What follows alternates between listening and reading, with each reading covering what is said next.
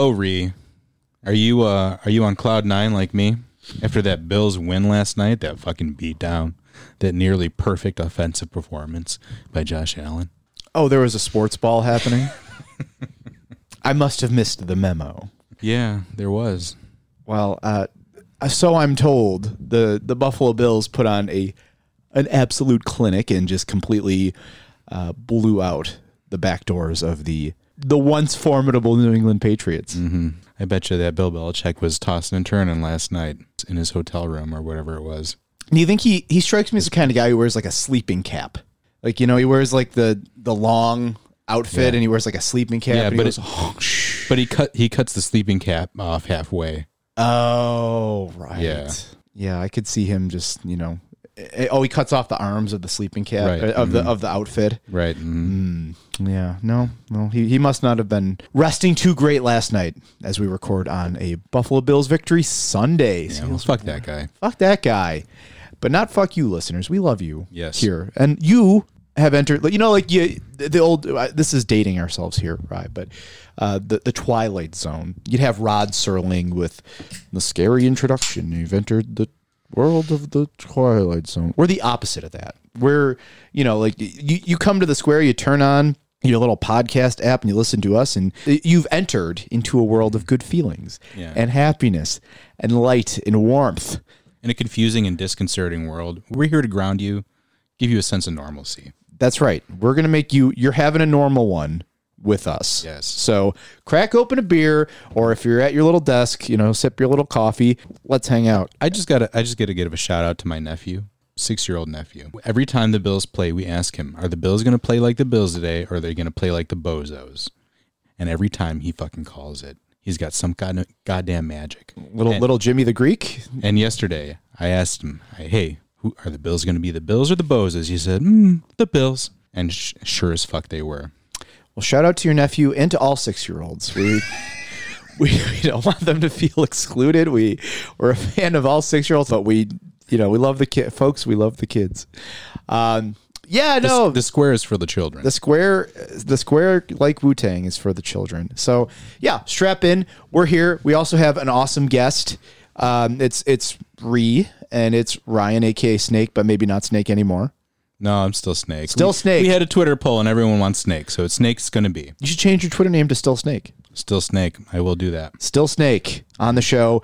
Um, so it's just the two two boys in the house. Uh, unfortunately, Jimbo Jimbo Slice could not join us for this episode, but you know we love him, we miss him.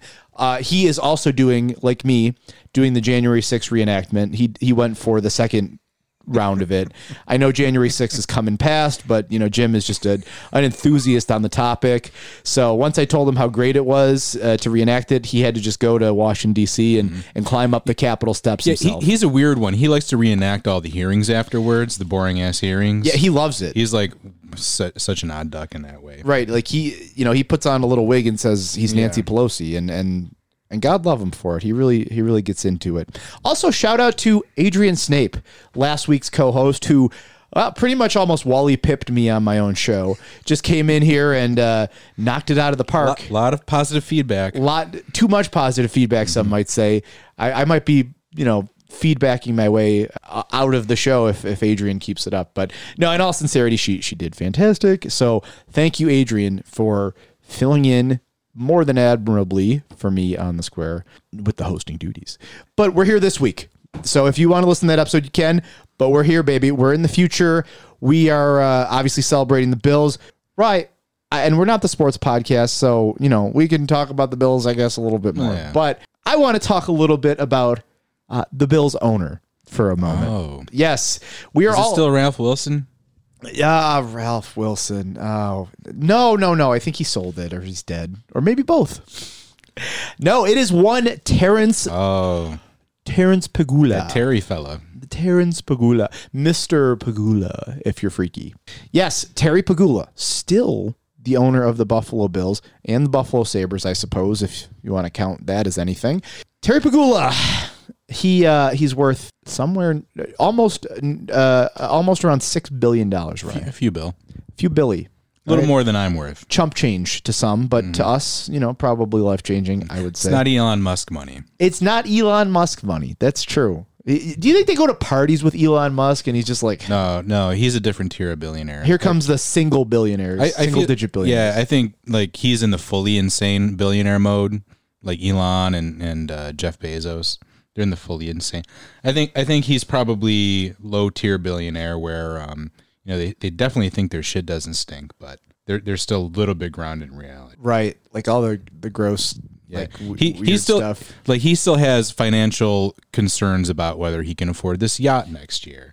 Where someone like Elon Musk or Jeff Bezos, well, I'm going to take a rocket to the moon.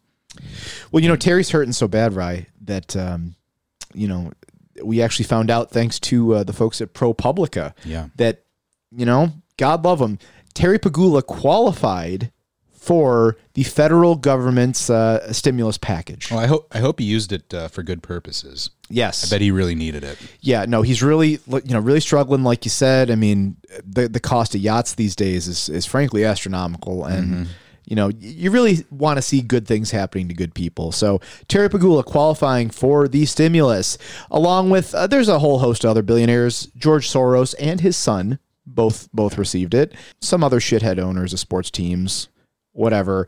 But basically, they had you know some accountant cooking their books and doing the taxes. Yeah, funny how that works. Yeah. Yeah. So, congratulations, Mr. Pegula, on your $1,200 stimulus. And hopefully, much like all of your other money that you've made, hopefully it goes to a good place. You know, like destroying the earth or uh, putting the Buffalo Sabres into absolute uh, abomination. Jizz hats. Jizz hats. Jizz hats. But you know what? It's not all sunshine and rainbows, right? At least not for the billionaire class. For the rest of us working schmucks, this is pretty good news. We have uh, seen the fire that was lit here in Buffalo Oh my God. What With- a fire it is. with the Starbucks unionization efforts. They're popping up all over the place as these, these stores want to unionize. All over the country. Well, first off, we had the second confirmed location pop up That's here. right. The Cheektowaga across from the airport. Yes, yes. The Starbucks out on Genesee Street officially confirmed his union after a bit of tussle back and forth. Our friend of the pod, Brian Noack, should be very proud of that. For sure. Brian, uh, y- not, not- the workers should be proud of that first, but then Brian should be proud that Well, those sure. workers are in his district. Of course. No, to your point, nationally, Starbucks, we've seen um, Chicago, I believe, uh, Hopewell, New Jersey, um, a whole plethora of locations that are popping up with unionization efforts nationally. The cat's out of the bag, you know, we've opened Pandora's box, whatever turn of phrase that you'd like to use for this national uh, service worker unionization rally. It- It's going on, man It's long overdue. let me let me ask you. You know, it's it's just the two of us this week. I don't get I don't get enough time to talk to you, right? Just the two of us. Just the two of us. So we, you know, me and Jim, we we say our piece here, but you you betray you betray yourself here when when you don't pipe up because I, I love to hear what you have to think. Where do you see this going? Like, t- talk to me. Are we gonna is is every coffee shop gonna be a union shop here or what? What's I don't going think on? every coffee shop. I think like you know your chains are probably heading in that direction. At least uh, I, I don't know about your Dunkin' Donuts and your Tim Hortons. They might have a little, little too much power over their workers. I don't know. I'm not sure about that. I hope not. I hope that your Tim Hortons and your Dunkin' Donuts are all union shops as well as your Starbucks. I feel like Starbucks aco- across the country, I, I, 10 years from now, I think it'll at least be 50% unionized, I would say. Probably not everywhere. it'll be interesting to see how how the national movement springs up because again like what made the the union vote in buffalo so important it was less about like it being in buffalo and more about being a proof of concept I hate this word, but I, I don't think the zeitgeist is going away. I think that's the word for it. I think from a, from a worker's perspective, people are realizing their power again. I think that's cycl- cyclical, right? I mean, we're seeing kind of what we saw probably at the turn of the 20th century in terms of worker power, right?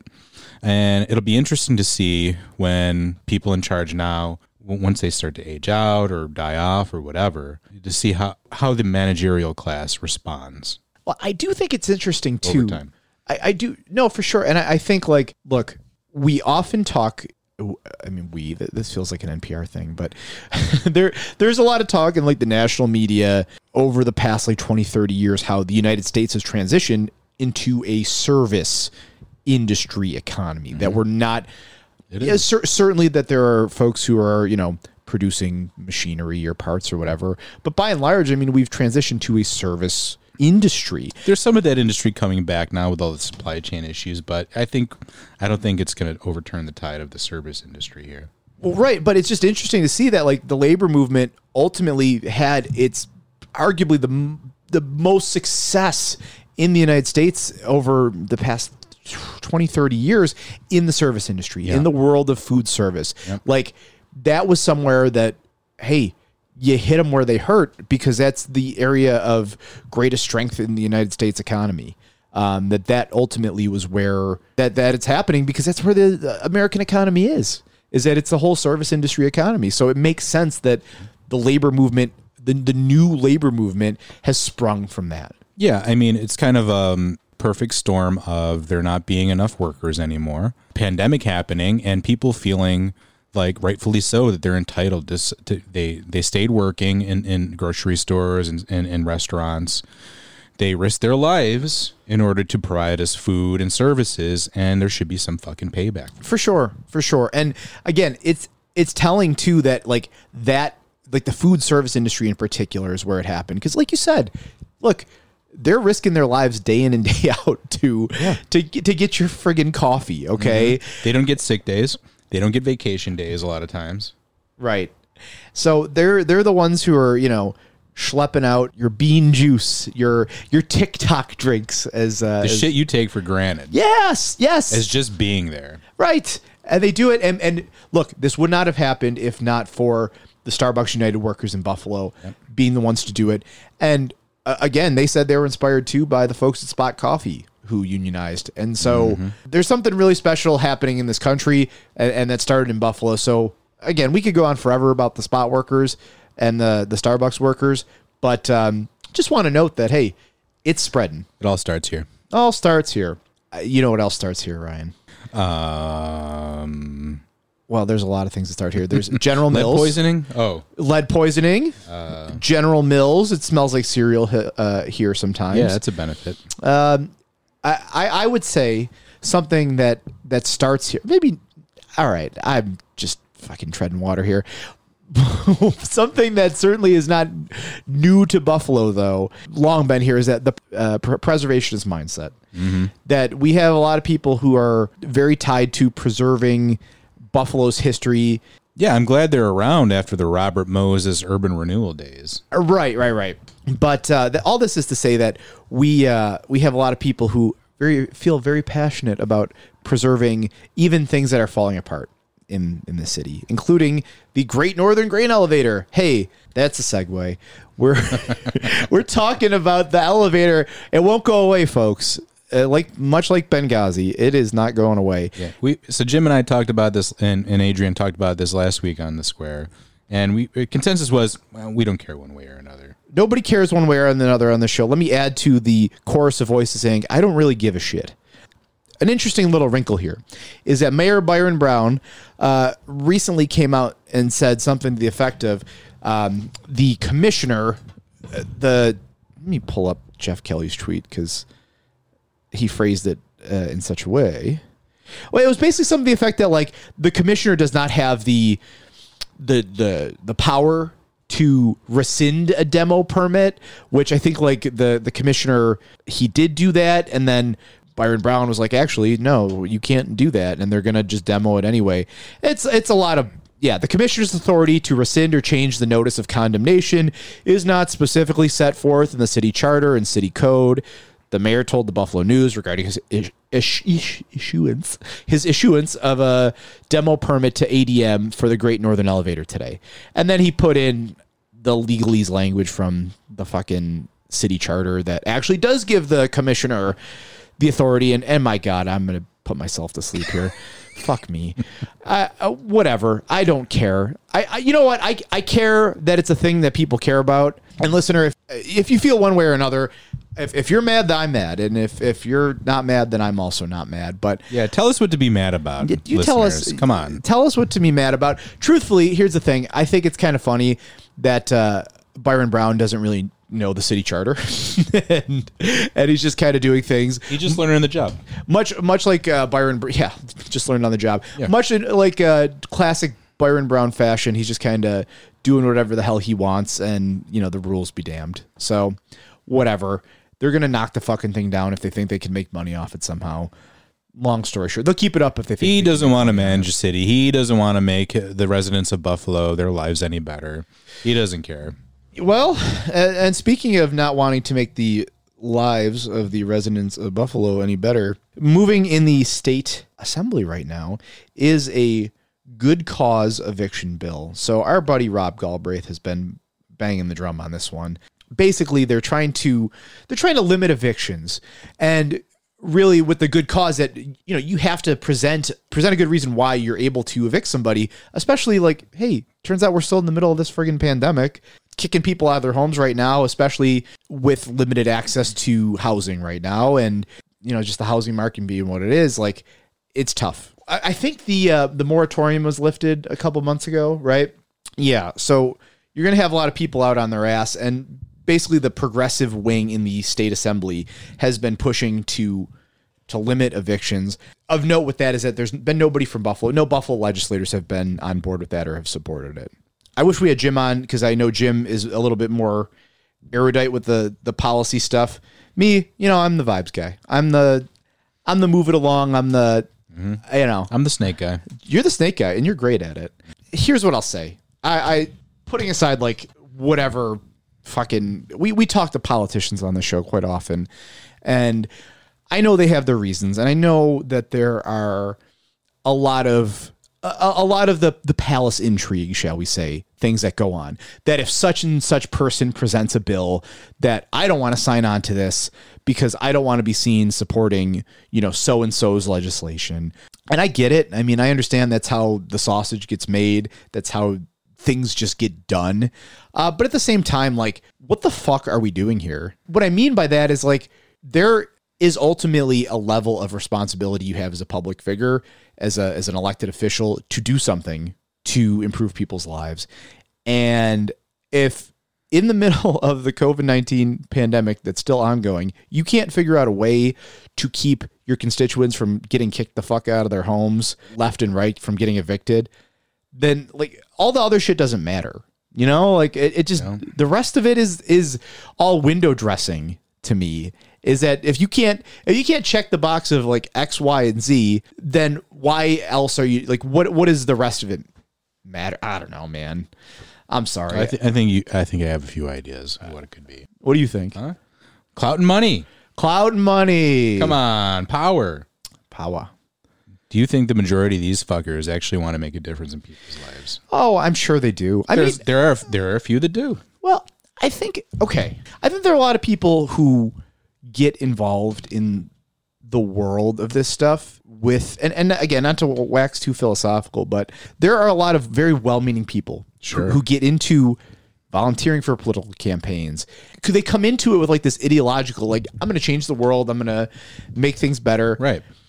And what happens is you ultimately come face to face with like like the the grinding gears of The algorithm. the algorithm, the machine, the man, whatever you want to call it about our society that ultimately like undergirds the whole thing and it's it's nasty business. You know, it's it's ugly nasty business how a lot of like our politics work, how our economy works.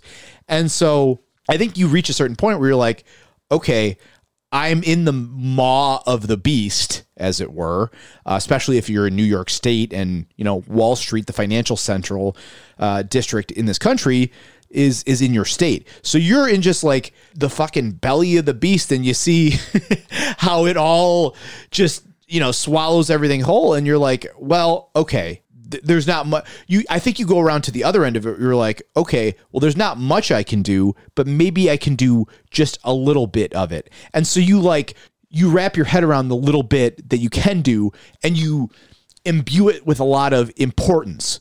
And so I actually feel for very many of these legislators who kind of come in, like the state senate, for instance, or the assembly. They come in and they will get like like a bit of legislation passed, or they'll get something that they can tack their name onto. And for them, it's like it seems like it's the most important thing in the world because one, you maybe you sponsored it or maybe you were behind it or whatever, but ultimately it doesn't translate into helping people in their their day-to-day lives. So, I think there's a disconnect where it's like if you get you get so into what's happening that your small little accomplishment, people are still getting kicked out of their homes, but we did secure some funding for the fucking whatever. And it's like, great, man. I, I don't have the heart to tell a lot of them are like, all right, honestly, what you did really doesn't amount to shit. But I, I'm I'm happy for you that you feel good Well, about hard, doing it. it's hard not, not to be hyper focused on a district, right? Because you have to show your constituents that you're doing something for them. And if you're in maybe a more well to do district, right, uh, they may not give much of a shit about eviction moratoriums or, or, or tenants' rights. Well, and yeah, and this is something like is an actual transformational thing where it's like, I, I, again, I haven't read through all the text of the bill, so maybe somebody could point out like, actually, this bill sucks. Okay, fine, whatever. But I just know that it is way too easy right now to evict people from their homes. Full stop. That there was an eviction moratorium for a long time due to the COVID nineteen pandemic, and eventually that's going to lift. Like uh, uh, it's already lifted, but eventually it was going to lift, and without actually having an infrastructure in place to prevent people from just being kicked out of their homes, it was going to come to this anyway. It was going to be mass evictions. Everybody knew. We talked about it during the heights of the pandemic as they, you know, kind of kept kicking the can down the road on evictions and the moratorium. There's going to come a day where that bill was due and people were going to be, you know, kicked out of their homes. And, and we had Adam Bojack on talking about like how bad it was starting to get out there for the tenants and the tenants' rights movement, where eh, tenants' rights in New York State, especially, like not not so hot. We'll we'll see where this this um, good cause eviction bill goes if it goes anywhere. If not, you know, good luck out there, folks. good luck getting kicked out of your houses into the streets. But you know, if you're looking for a way to uh, to pay for some of this stuff, right? Uh, again, I, I might be. uh, we're all looking to pay for stuff. Everybody wants the moolah. All right, everybody wants the uh, the the the the greenbacks. I mean, some of us got the stimulus check like uh, like Terry Pegula, but not all of us. Yeah, and if there's a big media corporation out there that's looking for some podcasters, we, we will take your greenbacks. We We will sell out for you. We will sell out for you. We will sell. We'll we'll go full Joe Rogan, man. I will. Yeah. I'll I'll become a, a vax denier. I don't give a shit. You pay me enough money, and I will. I'll say whatever the fuck you want. But until that that until that day comes, I've got to do it honestly. So if you're the mayor of Buffalo, New York, and you're looking for some money for the city for the city coffers, I, I guess they really can't. I guess Byron Brown can't get into the vaccine denial business, huh? No, not yet anyway. Not yet. Not yet. But what he can do, well, he can wait for the direct deposit to hit for the city of Buffalo from the Seneca Nation. Oh, okay. So here's a fun little story that I didn't think was getting as much attention, but this is from WGRZ.com. Uh, mayor puts tab owed to Buffalo following end of casino dispute at $40 million. 40 million buckaroos. It's a lot of money. Quite a bit. The mayor, from the article, the mayor expects the funds to be sent from Albany as soon as Senecas pay the state. Windfall for other local communities will be nowhere near as large. What's going on here is that the Seneca Nation uh, had an agreement with New York State and with the different municipalities to basically like set up their um, It's been in limbo for a while because An- Andrew Cuomo is a complete fuck to the Seneca Nation. Yes. Yes. And this has been like going on for many fucking years. But there was an agreement where the casino revenue, that there would be revenue sharing with the cities in order for the casinos to pop up. This article came out on uh, January 13th. So on Wednesday, both sides announced they've not only agreed to negotiate a new casino compact to replace the current one, which expires in less than two years, but that the Seneca have also agreed to release nearly five years worth of casino revenue sharing payments that they had been withholding since the dispute began in 2017. So they were holding out the money. They're like, ah, nah, nah, you're not getting mm-hmm. paid until we we hammer this shit out. Interesting to note, by the way, they finalized it once Andrew Cuomo is gone. Funny how that works. Uh, Kathy Hochul might have had a stake in the game. Yeah, yeah, I would say that having a a governor who's from upstate New York is definitely a boon mm. to uh, really all parties involved in this kind of negotiation, to be honest with you. Uh, but okay, so under the compact, which allowed them to operate casinos in Western New York, Seneca Gaming Corporation was to send 25% of slot revenues from each of their casinos to the state of New York. The state would then send 25% of that amount, so a quarter of a quarter, uh, to the host communities where the casinos operate in Niagara Falls, Buffalo, and Salamanca in amounts proportionate to the size of the slot revenues at the casinos within their bounds. According to sources, the amount the Senecas have withheld since the latest dispute began five years ago has grown to $540 million. Wow. And that is the amount New York State will be will glean. Oh, somebody at WGR, somebody at WGRZ.com really bust out their thesaurus for this one. They're going to glean, and that that it, that verb doesn't even make sense there. Fuck you. Um, that's the amount they will glean Think about that one. as a result of the dispute being resolved. One thing here that they did mention though is that some of these host cities like Salamanca have been getting money from New York State basically on credit as they assume that the Senecas would be paying them. So they've already been getting the funds from the state in anticipation of the money hitting the uh, the old state checking account. But Byron Brown says, "Hey dog, uh 40 million is set to come to Buffalo. Where's he pulling this number out of his ass, or Well, he's definitely grounded in reality, Well, here's the like thing. Like the square is? we are we are the reality based community here at the square. Yeah, Byron Brown puts expected payment at 40 million. So, look, Niagara Falls uh, confirmed the city took a total of 15 million in advances. Uh, I'm sorry, that was Salamanca. Already took 15 in advanced. Niagara Falls has been taking annual advance of 10 to 12 million, but the city of Buffalo also took some advance payments. According to Byron Brown, the total was only about 7 million. So therefore, Brown expects to receive 40 million from the state once the Seneca send payment to Albany. So, Guy's always looking for a miracle, isn't he? you know, he quoted is quoted here saying, uh, "Our plan for the use of this money will be reflected in the upcoming budget that we re- uh, that we present to the Buffalo Common Council." Brown told reporters. Brown did not give many specifics beyond that. You could say he's looking out for Buffalo here. You could also say too that hey, Byron Brown as the mayor of Buffalo is also looking that the uh, the city budget is not doing so hot post COVID. it's everybody knew that was one of the things that we talked about with if India Walton won, like what kind of budget would she realistically be dealing with? We didn't know that the agreement with the Senecas was going to be wrapping up so soon and that Buffalo would be getting $40 million windfall, um, which is a lot of money. It's a, it's a lot. I know uh, with these numbers, a lot of times it's like you're, you're, I, I, I, I fall victim to this myself where you become almost like number blind. You could just hear you- 40 million, 40 billion, uh, Buffalo billion. I don't know. $40 million is a lot that can be applied to roads. It can be applied to salaries. It can be Tax cuts for developers. well, it could always you could always do that. But I mean, it, it truthfully is like it's a lot of money for a city the size of Buffalo, just for its day to day operations. Money that is sorely needed. So I, I guess if we're going to be on the good side of the grift here, Rye, yeah.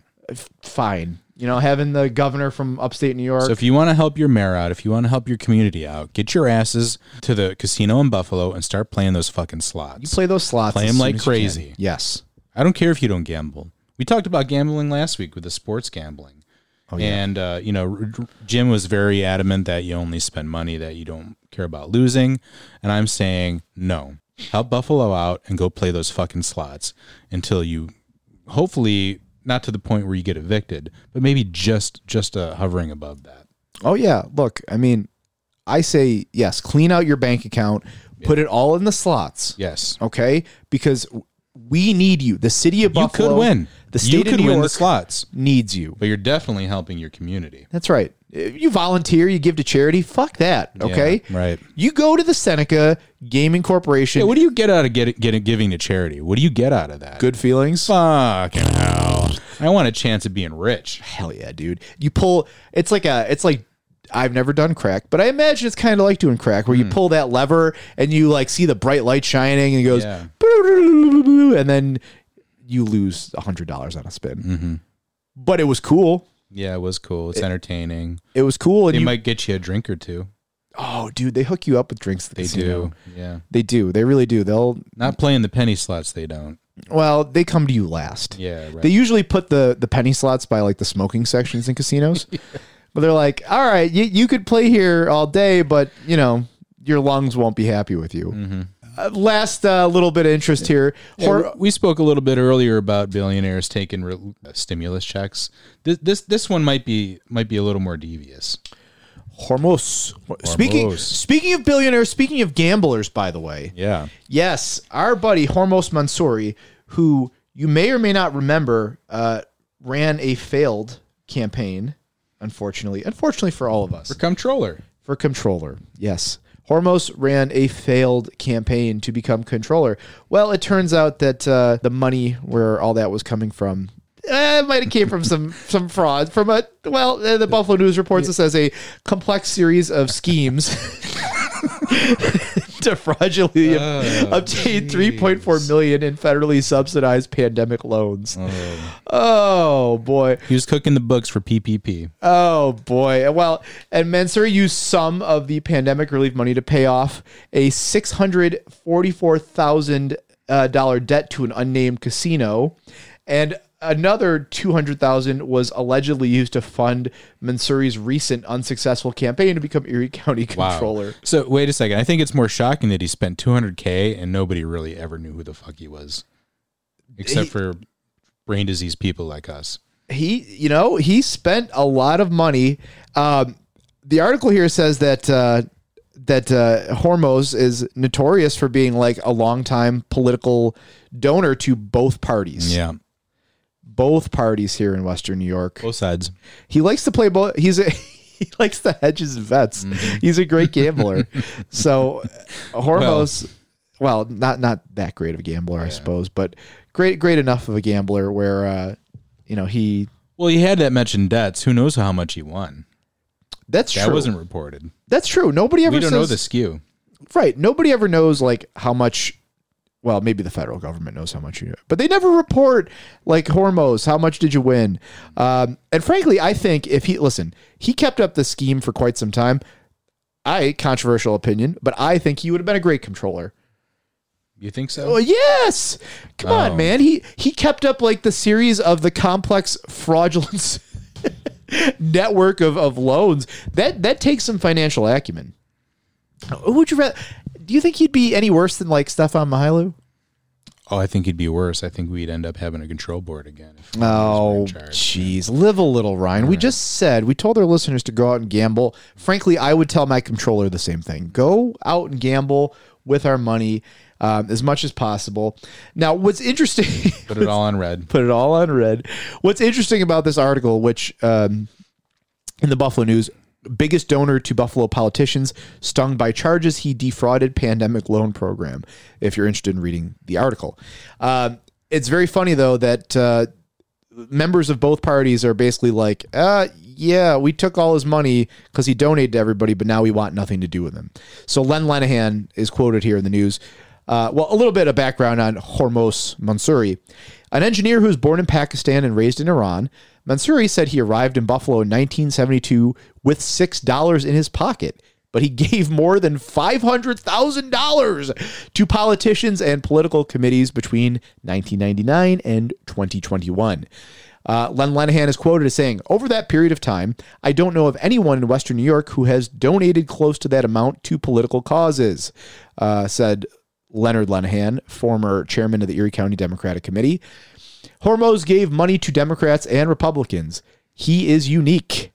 He seemed to come out of nowhere and became known as a player, a really big player almost immediately, said Republican Carl Calabrese, a former deputy county executive for Erie County. Hormoz had a very generous checkbook.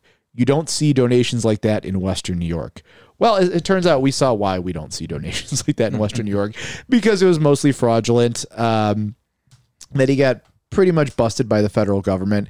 The article also talks about like he is kind of a degenerate gambler and would like lose hundreds of thousands of dollars a night um, while he was with some political operatives, you know, going out and gambling. So, uh, happy trails, Hormoz.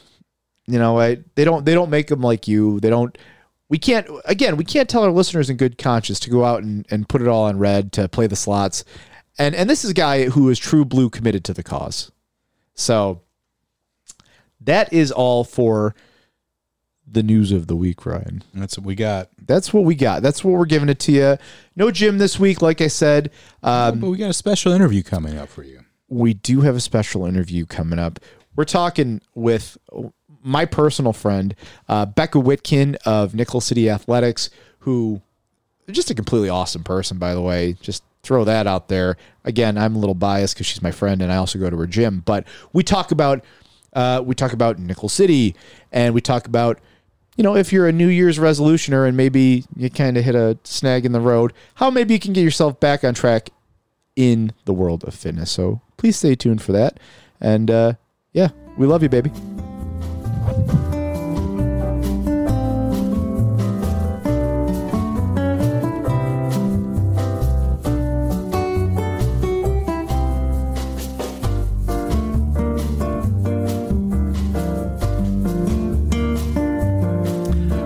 Right, Square Gang. It's uh it's the new year, Rye. It is. Or, or so I'm told. I, I you know, I operate on a different calendar. You know how they say like um well obviously there's like the Gregorian calendar. the Malahian cal- Yeah, yeah, yeah. I, I decided time is a construct and I can, you know, live my life the way that I feel free to. Why not? But for the rest of you plebes living on, uh, you know, big, uh, what, what was the Roman guy's name who came up with the calendar? Big Caesar's cal.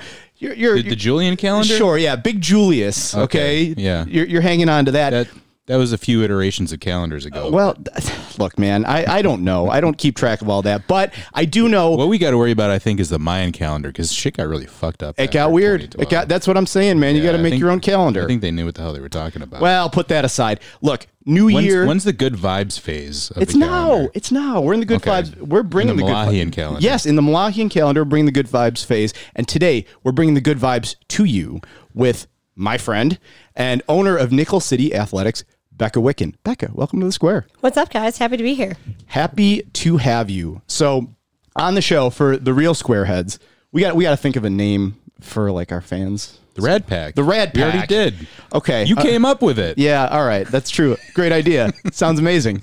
Um, for the Rad Pack, for the real Rad Pack members here, you will remember that we had uh, the previous owner of Nickel City Athletics, Chris Heeb, on the show. He's great. We love him, but we love Becca too. And Becca, talk to us about owning a gym because we we talked to Chris. He had his take. He's not a young woman. he's, he's not uh, a young woman coming in and you know into this crazy world of CrossFit, functional athletics. So talk to us a little bit about about you and about owning the gym and buying it and all that good stuff. Yeah, absolutely. Um, so I'm not new to the world of functional fitness by any means. Right. Um, I bunch of different roles at another local facility across like seven, eight years. So very familiar with everyone in the Buffalo fitness community. It's a pretty pretty small group of people. Everyone knows each other.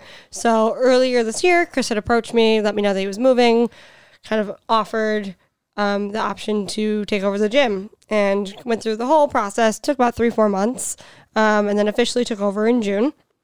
Um, and it is very interesting being a female owner in a male dominated industry for sure.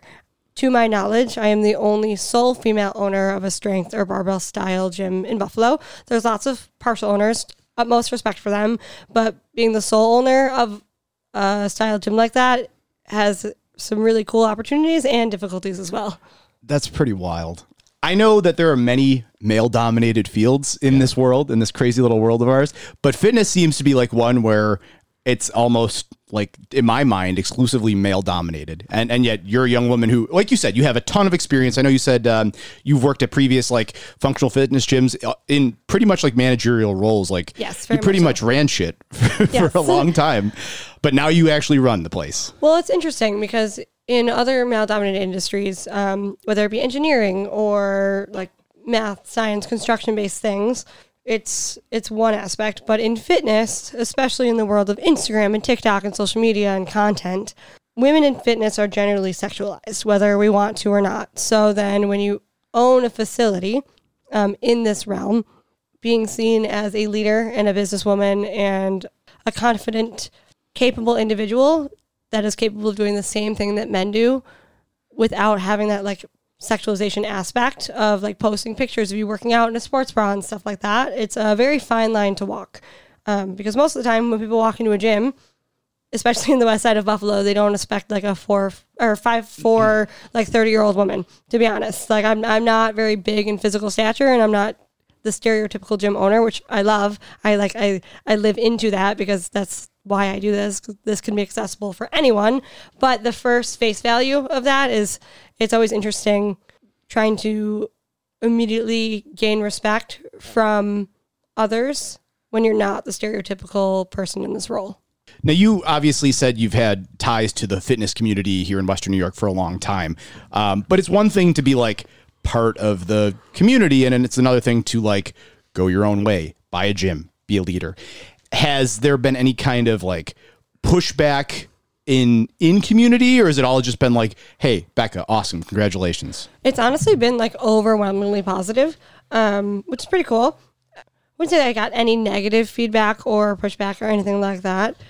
The interesting thing is, though, that the overwhelmingly positive feedback, communication, people reaching out when the news kind of became public knowledge, was overwhelmingly from other female owners of spin studios, yoga studios, barre studios, the other like co female owners of functional fitness gyms. Not for any reason other than I, I have connected with them over the years.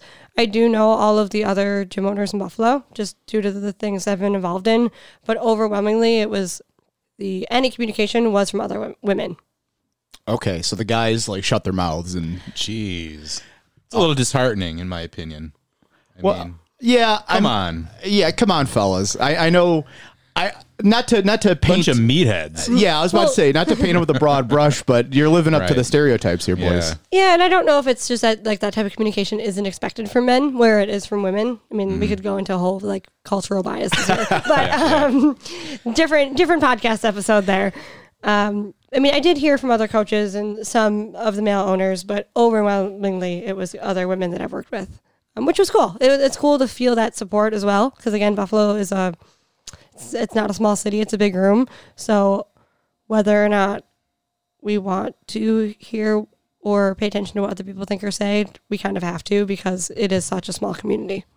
So what's it like owning a gym like in your because you're from you're from Allentown like you live in the Allentown neighborhood. You now own a gym in Allentown. You're not traveling to, you know, Amherst or Williamsville or whatever. Like this is your backyard, this is your hometown.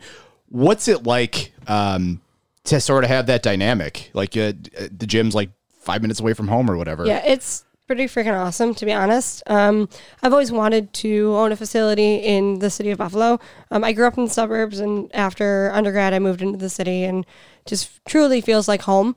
And I find that I'm able to. I mean, you you you attract what you put out, type of thing. So being in the city and in my own neighborhood, about two and a half blocks from my apartment, I feel like I'm truly able to give back to my people or connect with people like me who are at a very similar point in life or similar dynamic or thought process. Um, I have a lot of passion for the city of Buffalo, Allentown, West Side. Whereas when I was working in the suburbs, of no fault of anyone here, it I couldn't do that. I couldn't give back to my own neighborhood that I lived in when I was working for a gym that was not in that neighborhood. Now you you're talking, you know, you're five five four, you know, a, a petite person, and, and here you are like kicking ass and like leading this world of functional fitness.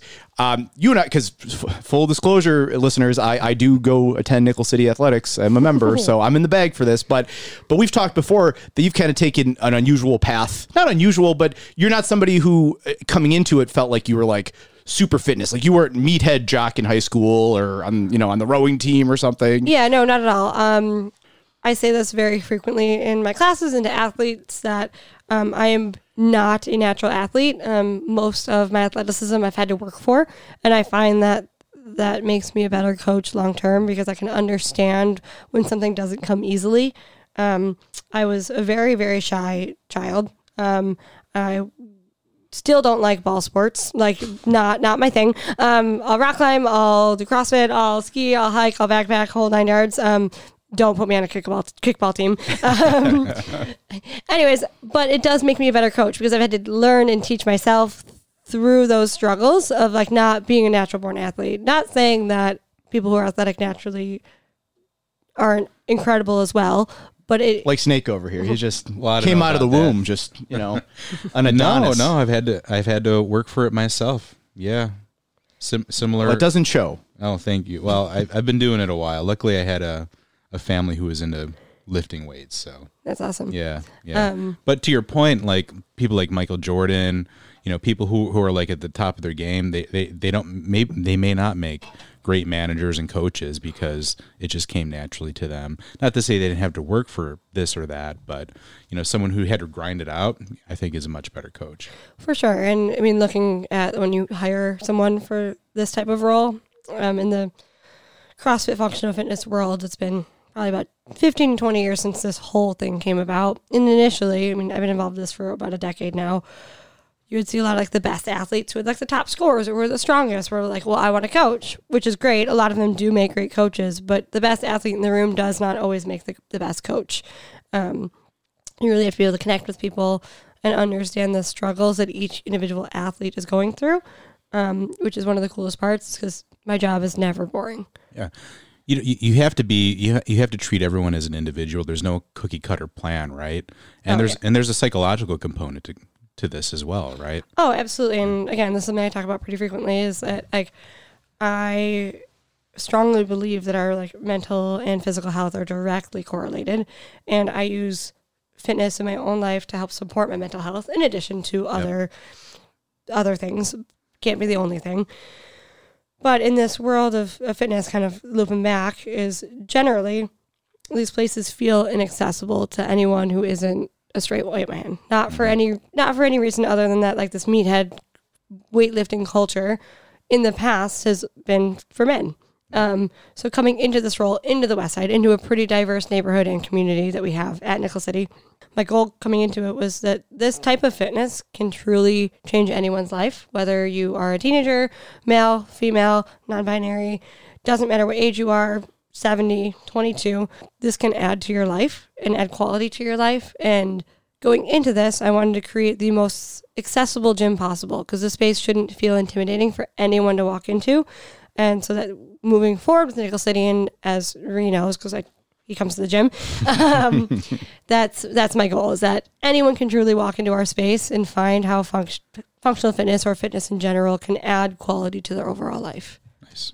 Yeah, it's a real shame that uh, the idea, and we'll talk more about this at you know the second part of the interview, but it's a real shame that the world of fitness became like this macho, dominated, like gendered male, like ah, because Yeah, I've been in gyms, you know, well, well so, you know, you get your bodybuilding gyms, you get your powerlifting gyms, you know, people bleeding from their nose because they just did a 500 pound or, or better deadlift or bench or whatever. Destroying And it's their bodies with juice how and can, stuff, How can that know? not intimidate you, right? Especially when you're yelling and grunting. And for someone coming in new, and I know a lot of people have the sentiment that, oh, newbies come in and after the new year, they're so annoying to get in my way.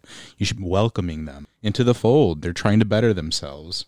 You Oh, know? absolutely. So, Totally. And I would say that it was more, it's more in the like Lobo gym setting. So, like, whether it be Planet Fitness or what, whatever else, like the nine ninety nine a month or uh, nineteen ninety nine dollars a month, and you're just going lift weights, can be that significantly more intimidating setting for newbies coming in and like people judging them. And there's this whole thing about people Instagram and TikTok make Sure. make it super easy to record someone doing something silly, put it online, and it go viral. yeah, Um, they'll do that instead of offer advice, Yes, right? and um, gym fails. Yes, well, exactly. Um, in the setting of more of a boutique or like micro gym, which is what these types, what my type of gym is considered, is like a very small boutique again or micro gym.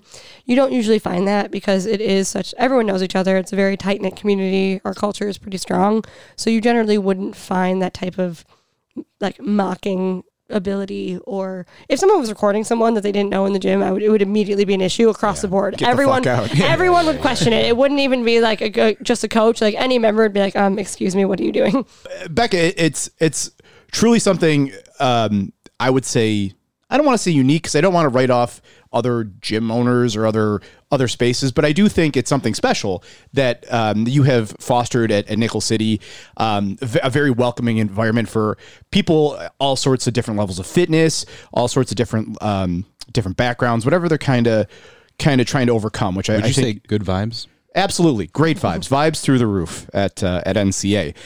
Just real quick though, I do want to talk about uh, a little bit because I know we're talking about fitness journeys. We'll talk a little bit more about that, but I am curious about your personal journey. I saw on on the internet recently that you were tagged in something regarding uh, a little bit about your background and a little bit about your struggles with with hearing loss and and that you've come a long way personally. So, if you wouldn't mind, I'd love just to talk to you about it a little bit. Yeah, absolutely. So I was born premature. I think about like eight weeks preemie, 32 weeks. I was like three pounds when I was born. 1991, obviously, we didn't have the science and stuff that we have now. Um, they thought I had a whole plethora of issues. Turns out, I'm pretty much okay. My ears were not fully developed. Um, I had pretty chronic issues with my ears growing up. Well versed in the offices of my ENT. Um, like 12 sets of tubes throughout my young adult life. Chronic ear infections. Couldn't swim under four feet because it bothered my ears, whole nine yards. Didn't wear hearing aids then. Um, not for any one reason or another. It just wasn't recommended. Continued to grow up. High school, ears stabilized a little bit. I knew I couldn't hear. You know, you guys remember when you were in middle school and you would go for the like your hearing test in the nurse's office? Well, they would call my parents and be like, "Becca can't hear," and they're like, "No, no, no, we know. Like this is like we we know this." Fast forward to my undergrad career, I went to SUNY Oswego, had a whole bunch of different type of leadership roles. My senior year, I was student association president, and I was in meetings with these high level administrators, deans, board members, whole nine yards. And I was like, I can't hear them. Like, what is going on? I can't hear these older men. Like, what's going on? Came home for winter break, thought I might have had an ear infection, called my ENT. They're like, well, it's been four years, so you have to go to an adult ENT rather than a pediatric. Here we go. Send you to this place. Go get them checked out. They do the whole hearing test, all the pressure test, whole nine yards. Not new to me.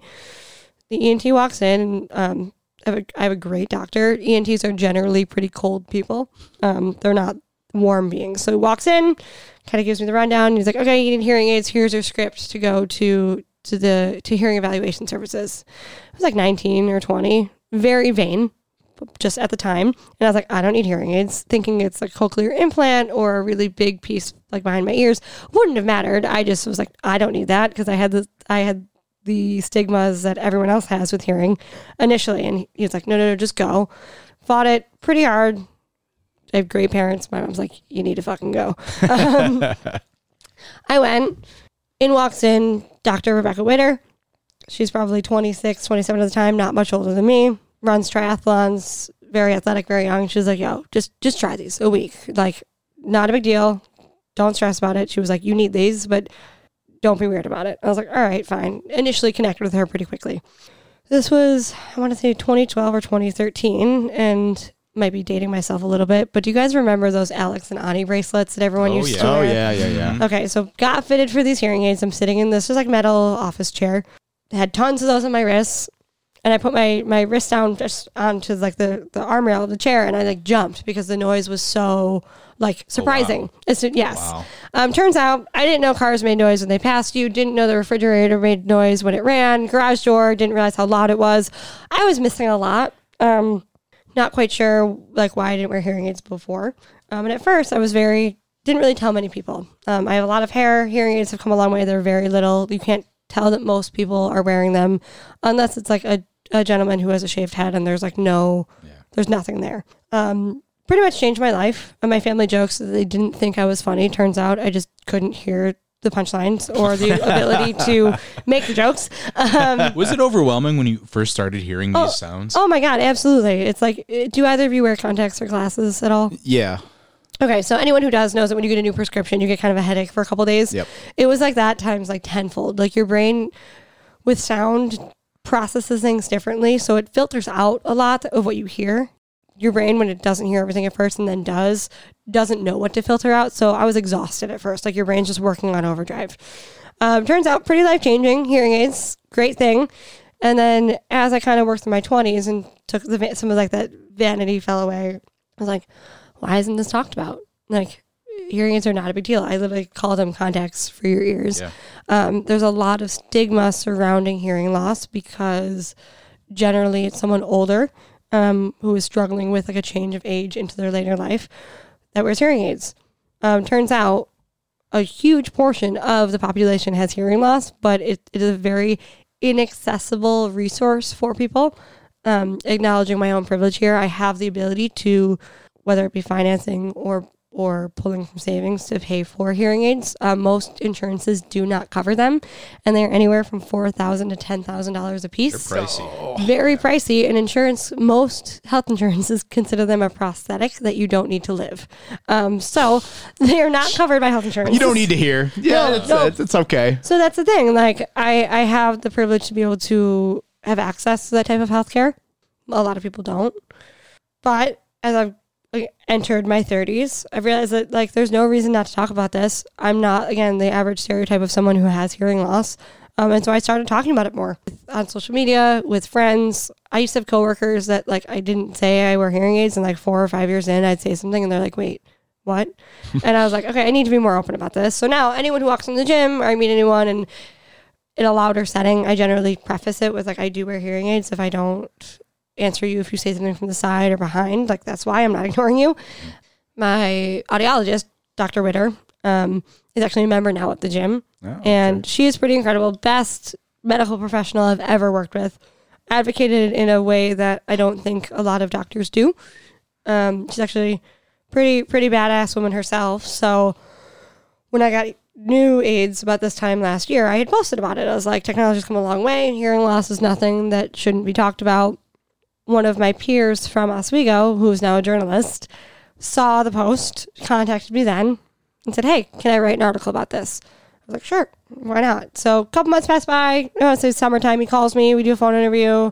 He asked for confirmation. I had to like make sure that the hearing evaluation services could give information as needed. And all of a sudden, the article was posted. I was like, "All right, this is cool." And the response has been pretty amazing. And it's one of those things that still surprises me. It's like it is. It's not easy to be hard of hearing at all. Um, but I've had so many people like a shocking amount of people since I posted last year about the hearing aids and the article a couple weeks ago reach out to me and be like, "Hey, how do I get tested for this? I really think I I need this and I didn't know where to start. I didn't know that people our age had hearing loss and it's pretty cool again to advocate for people in again, health is all encompassing, mental, physical, like hearing, gym, all of it. To to be an advocate or a resource for my peers and my community in a way that I didn't think being so open about it could let me be. That's incredible. I mean, what? Look at you improving lives. Yeah, Ryan, that's the goal, isn't it? that's the goal. That's the goal. That's uh, what an incredible story that is. I I, I wanted to talk about it because I just I was like really profoundly moved by it. Honestly, that it um, you know that's something where it's like it's so personal to you, and like a lot of these things that we sort of deal with in our own lives, you just don't like to talk about it because it's uncomfortable. I, I sure I'm sure like the first time you told somebody you had hearing aids, it was like. Uh, maybe it was uh, for for me like there are certain things that like about myself that I still you know like I I have like orthodontics like I I'm doing Invisalign stuff and it's still pretty self like I'm pretty self conscious about it so I don't really talk about it a lot but I think it's pretty um using the word pretty a lot I don't know what's going on with me today Are you feeling pretty? I'm feeling pretty. I feel pretty. Uh, no, but I think it's. Um, I, I think it, it, it really is moving and and it's super powerful. So thanks for sharing with uh, with us um, that story. Back to the world of the gym, though. So you faced you faced enough adversity in your personal life, Becca. All right, but now you're dealing uh, with that, you don't have to worry about these these shitheads that you're dealing with uh, uh, externally because Nickel City is as far as I know, right, the only gym in the city of Buffalo that is vaccine mandated Um, at this point. no, there's a there's a lot of gyms overall, like Okay. spin studios, uh, barre studios, stuff like that. As far as I know, we are the only functional fitness gym that has mandated a vaccine requirement or has a vaccine requirement in the gym publicly. Um, I do think other gyms have. I haven't seen anything, so again, I can't speak to what happens in other gyms' four walls, and I don't want to like have any judgment there because I do think some have mandated it internally. Um, it is their choice whether they post on like publicly, email, social media. Um, but as far as I know, we're the only one who pretty quickly publicly said like that we required vaccines to be a member or enter our gym. Yeah, almost as soon as um, County Executive Poloncarz put out that memo where it's like, hey, either you're vax mandated or you know you have to wear masks again. Um, your your gym came out and said, "All right, we're we're going full vaccine mandate," which uh, not so many of the other functional fitness CrossFit gyms, uh, as you said, have been willing to do, and in fact, some of them have been giving you uh, a bit of shit for it. Shall we say? Um, yeah, not locally. Um, uh, nationally, though, we've gotten some interesting um, kickback from um, some very prominent accounts in the world of uh, functional fitness. Yeah, talk to us about that. What are what's going on in the the CrossFit meme world? What what are they doing? Okay, so we posted that we had we were doing the vax mandate, only like completely 100% positive internal feedback. Members were thrilled. No one likes working on a mask. We'll do it if we have to, um, of course, but I was pretty confident that our entire membership was vaccinated. Um, turns out that was true. Um, so when I said that we were going to have that mandate so people wouldn't have to wear masks to work out, it was very well received. Put on social media again, overwhelmingly positive feedback. We did get some negative comments um, on Instagram and stuff like that of the standard anti-vax stuff. Um, people taking away like their liberties and et cetera, et cetera. Um, yeah, mind you, I'm I'm Jewish on both sides, so when people relate uh, vaccine mandates to the Holocaust, it like grinds my gears. um, so we that's a whole whole different story there, whole different whole different topic. Um, so over generally overwhelmingly positive response. Fast forward a week or two, and the gym, I get a notification on my phone. The gym got tagged in an Instagram story from this like CrossFit memes like meme account that had like half a million followers. Like, and I was like, this has to be a mistake. This is weird. So I open it up and I'm like, hmm, this feels weird. And they had screenshotted our, our profile and posted like, like kind of took our copy from our bio and said like, this is what this gym is doing. Like great space in Buffalo, New York. And I was like, that, that's what feels weird. So I click over to the account that I'm familiar with anyways, because they post some like really funny content. It's like, why are they, why are they, this is usually just like comedy. So I click on over and I'm like, maybe they're just like, like promoting small gyms. No, we were the only ones they posted about. And I was like, this is strange. And I had other friends in the community. So, of course, I reposted it because why wouldn't I? Like, huge account called shouting us out in a positive way. Yeah. Other friends in the functional fitness community had like reached out to me and they were like, um, what was that about? And I'm like, I don't know. I'm, I'm not going to look a gift horse in the mouth here. We're just going to roll with it. Maybe they just, who knows? A couple days later, we got a comment on our initial post. It's probably like three, four weeks after the vaccine mandate. And we we post a fair amount, so someone had to go back a fair amount of in our posts to find the po- to find the initial announcement.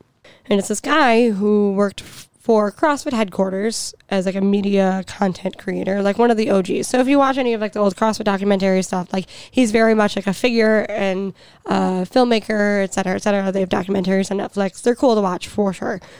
But he had commented something something negative about the vaccine mandate um, on our post on our Instagram, and I'm like, this guy has like hundred thousand followers. This feels weird. Like, how, how did he f- find our our gym? You know what I mean? Because Yeah. like he's based in California. Most of LA, New York City, Chicago, like these big cities have CrossFit gyms who require vaccines. So I'm like, this feels weird.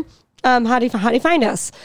And he commented that, and I was like, all right, like let's move on. I can't overthink this, or I'll drive myself crazy. But three days later, I get tagged again by the initial meme account, being like, "This gym's doing amazing things." And so again, I respond like I to in a DM to this account. I was like, "Hey, like, thank you so much. Just curious, why us? Um, why like uh, our little gym, Buffalo, New York?" And he's like, "This this person he named the filmmaker. He's like keeps like trolling you in his Instagram story." And he was like, every time I see it, he's like, this is my way of supporting you because it's like complete like bullshit that he's doing this. So I'm like, wait. So I go over to this filmmaker's Instagram.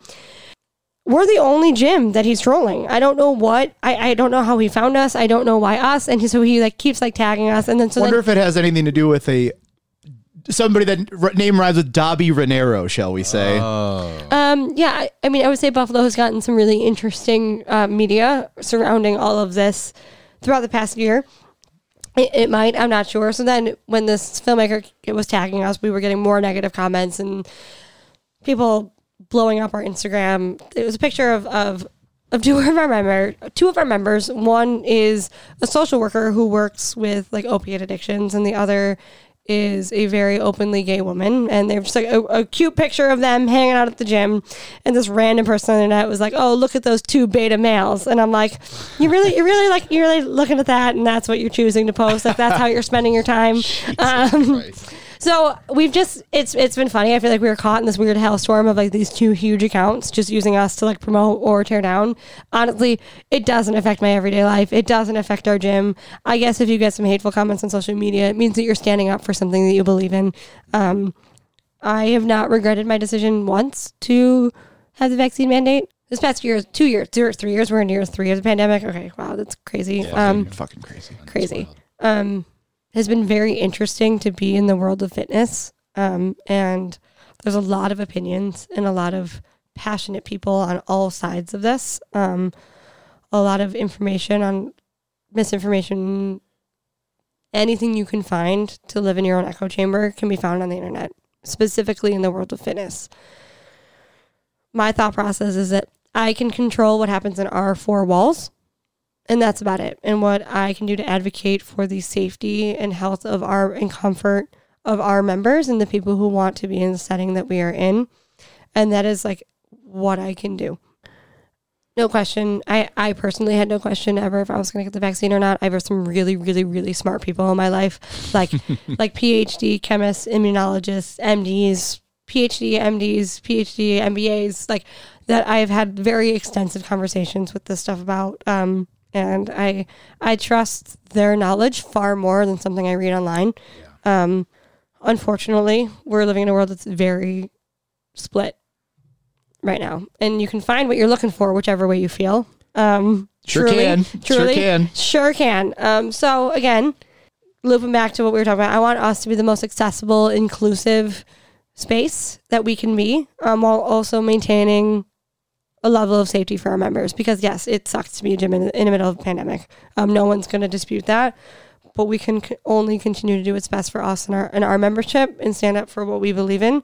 Um, and I don't have to tear anyone else out, down to do that. And I think we really try to maintain like a positive outlook here. Um, I find that again, I've only gotten positive feedback. And I have the utmost respect for my other peers in the fitness industry and in Buffalo who have required vaccines because it's not an easy thing to do, whether you're a spin studio, yoga studio, barre studio, um, all of that. And we're just taking it day by day. It's the best, it's the best we can do. Well, and not for nothing too. I mean, you're a gym in Allentown. You want to go to the bars in Allentown? Even the old pink came out and said, "All right, we're doing vaccine mandates." Sure. So you want to go to the bars in Allentown? You got to. It's sweeping the street, baby. You you want to go to the gym in Allentown? You got to be vaccinated. Like Well, that's the thing. Like, I, I wasn't revolutionary here. Like, Right. to go to a Bills game, you got to be vaccinated. To go to Shea's, you got to be vaccinated. To go to Good Bar, you have to be vaccinated. so, I by no means was revolutionary here. Um, I just think in the fitness industry, it feels a little bit more intense sometimes. Yeah, no, for sure. And I'm just more pointing out that like like yes, you took a stand in your community, like in the, the broader fitness community, but also too the realities of like where you do business. Hey, listen, there's probably people who might not be at your gym today because they don't feel comfortable if they were at a place that wasn't vaccine mandated. Oh, 100%. Um, mean, we're in Allentown. It's a very progressive area, um, and I think it would have been more detrimental to our membership, not only numbers wise, but just to the overall morale and culture that I'm working pretty hard to develop. If I didn't do it, so um, I try to make the best decisions for the overall membership and try to cut out as much noise as I can and look at things from a relatively emotionless standpoint, which I find pretty hard to do because I am a big ball of emotion all the time. um, I feel all the things, but again, um, our membership was definitely the for the people at our gym, in our community, in our culture, in our neighborhood. It was the right thing to do. Yeah, for sure, for sure. So as we're um, uh, moving towards the latter half of the interview here, Becca, we're you know I mentioned at the top here that um, it is it is a new year and people have fitness goals. Oh yes. And and Ryan here pointed out astutely that you know a lot of po- a lot of folks make and then proceed to break their fitness goals as they come into these new years. It's a it's a benchmark. You know, it's something that you can point to. It's like it's like Monday. Like I'm going to start X on Monday because it's just like it feels like you're hitting the reset button. And the new year is very much that for a lot of people for health, wellness, dieting, etc. Like any any sort of like I'm going to be better and improve my life. The new year is the time where you know uh, you feel comfortable or you you, you could just point to that when you're going to start. And yet uh, people like to joke about the resolutioners at the gym, but it's true. It seems that there is a high Welcome them. well, yeah, welcome. I mean, there, there does seem to be like a high level of attrition, obviously. So if you're at the gym and you love doing it, why would you not want to share that love with someone else Oh, for for and sure, bring them up in that in that uh, A- absolutely. sport? Uh, no, for sure, and I think there's a, there's a level of responsibility that you have to other people you see walking in and, and making that resolution. But I want to talk uh, to you, Becca, about those people who might be deciding to make those changes, or maybe they've they decided and they made their resolutions, and maybe they hit hit a snag, or maybe you know like the new year they're saying me. Whoops. I, I did not much changed. Talk to our listeners here. Maybe even some of our listeners are sitting there saying ah god you know 2022 was going to be the year and now we're in the middle of 2022 of January and it's not their year yet. What what do you help help our beautiful listeners who I know they're all fit uh, uh, golden gods, just bronzed, you know, their muscles rippling, uh, every single one of them. But for for those of uh Health comes in many forms. yes, yes, but for those of them who are not and who who want to uh really improve their their fitness and wellness, talk to us about some things that they can do or maybe can look at. Yeah, so I find that with New Year's resolutions, it's just a it's a cultural thing. We all like this idea of starting fresh, and a new year is the perfect time to do that. It's funny that we bring this up because I actually had a goal setting seminar at the gym yesterday for our members, which um, plays directly into this. The hard thing is with a New Year's resolution, it's usually these big things people want to do. I want to lose 50 pounds. I want to eat clean. I want to not drink. I want to A, B, C, D, E. It's these huge goals, which are incredible. Generally, with goal setting, when it's this big thing, it feels very overwhelming. And at any hiccup in the road, it's extremely discouraging. And usually, like one hiccup, two hiccups, and I'm done with these big goals, there needs to be pretty like small, actionable steps. And I speak from experience here. Like I got big goals. Looking at those big goals without taking like little tiny steps to get there, it feels very overwhelming. Um, in that progress with fitness or goal setting in general um, is not linear. There will always be like forward progress, a little bit back, forward progress, a little bit back. Fitness in general is not a linear path. So for these resolutioners who are struggling or feel like they like New Year saved me, they wanted to be a New Year new me.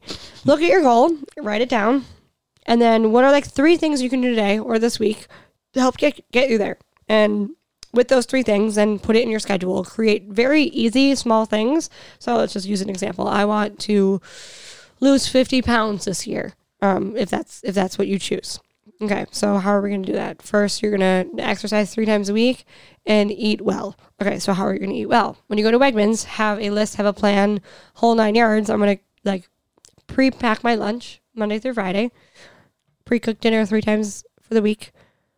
And that's something you can do this week.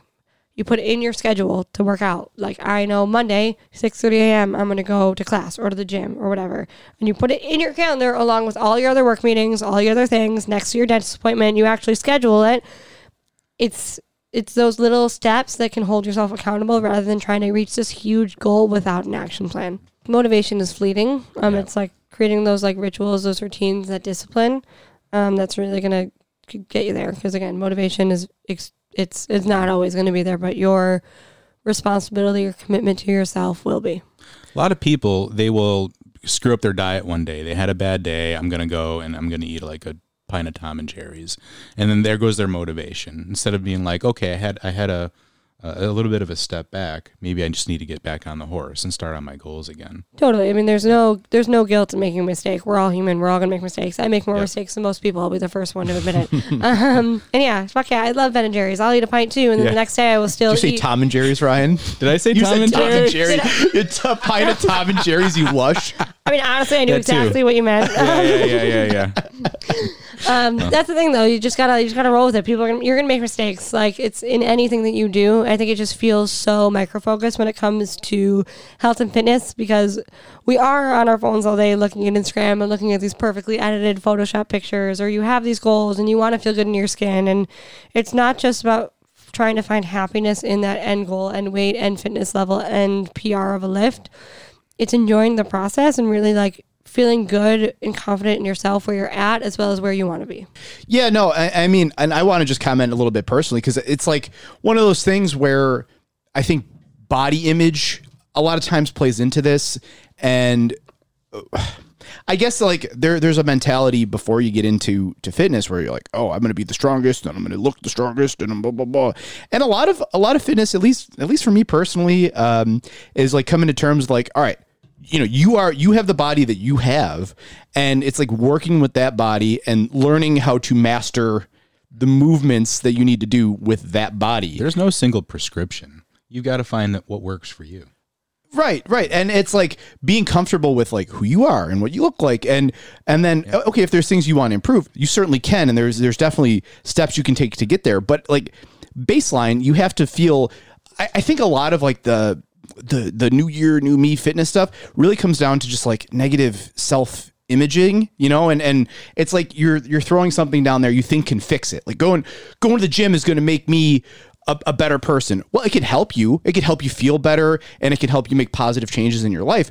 That's not going to be the thing that fixes you if you have you know things that are you're really struggling with personally but it can certainly aid you and it, it can give you like a sense of focus into making yourself better you know Oh, 100%. And I think that's where the diet and culture industry like thrives is that like people think they're going to find happiness in said goal weight or said pant size or said lose 30 pounds in 30 days like no like that happiness doesn't lie within that that goal Yep. um it is finding confidence and happiness in who you are while you pursue that um which is honestly it's the fun of the process. It's it's your goals are ever changing in fitness especially when you're doing it for a long time. Um, and that's okay. Um, it's fun to try new things and it's fun to have these big goals. And once you hit those goals you're like okay cool. I want to try this now. And the way i look at fitness is yes like the big prs the the events the competitions the New Year's resolutions, the weight loss, like whole nine yards. Those are amazing, incredible things and things that like the highlights of our day, year, month, whatever you want to look at it. Overall, though, with health and fitness, we just want to be able to move well throughout our whole life. Um, if you have kids, you want to be able to um, like play on the floor with them and get up and run around with them. If I want to be able to tie my shoes at 75, 80 years old, I want to continue moving and feeling good. And that's the whole point of fitness in the long run is we're all going to age like god willing we will age and you want to be able to live a higher quality of life because of how you move your body throughout that entire process For sure, for sure. So for our for our listeners, for our beautiful listeners who, you know, maybe they made some resolutions, maybe not. Maybe they want to uh, go to a gym and, and go to a, a functional fitness space that, hey, openly says it's safe. We're, we're vaccine mandated. All all are welcome here. Mm-hmm. I'm in the bag, folks. Okay, this is my gym. I love Becca. I love the gym, but And I think Becca just said it's all about fun, right? Find something that you enjoy doing, and I think functional fitness is a great. It's it's so varied and and there's so much variety with it. And Absolutely. a lot of people have more fun than just going to the gym and like doing bicep curls. totally i mean i hate working out by myself like i, I really don't enjoy it i mean i will because sometimes my schedule like requires it but man group lessons are fun. You make friends. It's hard to make friends as an adult but like a gym setting and like a boutique or micro gym setting like ours like it's you meet friends you meet like-minded people you work out you have fun you feel good and that's the magic of it So where where can if if you were a listener of this show and you wanted to to pop in or just to to get a feel for for Nickel City Athletics, how would we find you? How would they reach out? Yeah, um, so a couple different ways. Uh, NickelCityAthletics.com, N-I-C-K-E-L, CityAthletics.com. Uh, there's about a million like buttons on there that get started. Contact us, whole nine yards. Um, you can also hit us up on Instagram, um, DM us at Nickel City Athletics, Facebook, whatever channel you choose to reach out, I will answer. Um, we're very, again, accessible in that regard. We have a whole bunch of different options, whether it's classes, memberships, class packs. We have 24 7 open gym access through an app on your phone, so you can scan into the gym at any time. Um, we got a special little place in our corner of the west side, and we would love to have any of the listeners come try a class, hit us up, and we'll get you started. Yeah, come work out with me. If if anybody has any questions, I mean, I don't give out my social media, but I, but but if you at the Square uh, Twitter account or whatever, I'll be happy to. I will be the one to answer. get it to you know. Yeah. Get it, get it. It'll you know it'll pop up to me here. So, well, Becca, thanks for joining us here at the Square. Love talking to you, and uh, yeah, maybe we'll maybe we'll ha- make this our recurring I uh, would love to. New Yeah. Year, New Year, New Me uh, portion of the Square because we're all we're all trying to get better, folks. We are. You got to get creative with fitness in Buffalo in the winter because you can't go outside and do anything. Yes. So yeah, there, I'm sure there's a lot of content here. for There's sure. there's a lot of content. Yeah, yeah. cool. Well, thanks, Becca. Thanks, guys. Um, thanks for having me. Of course.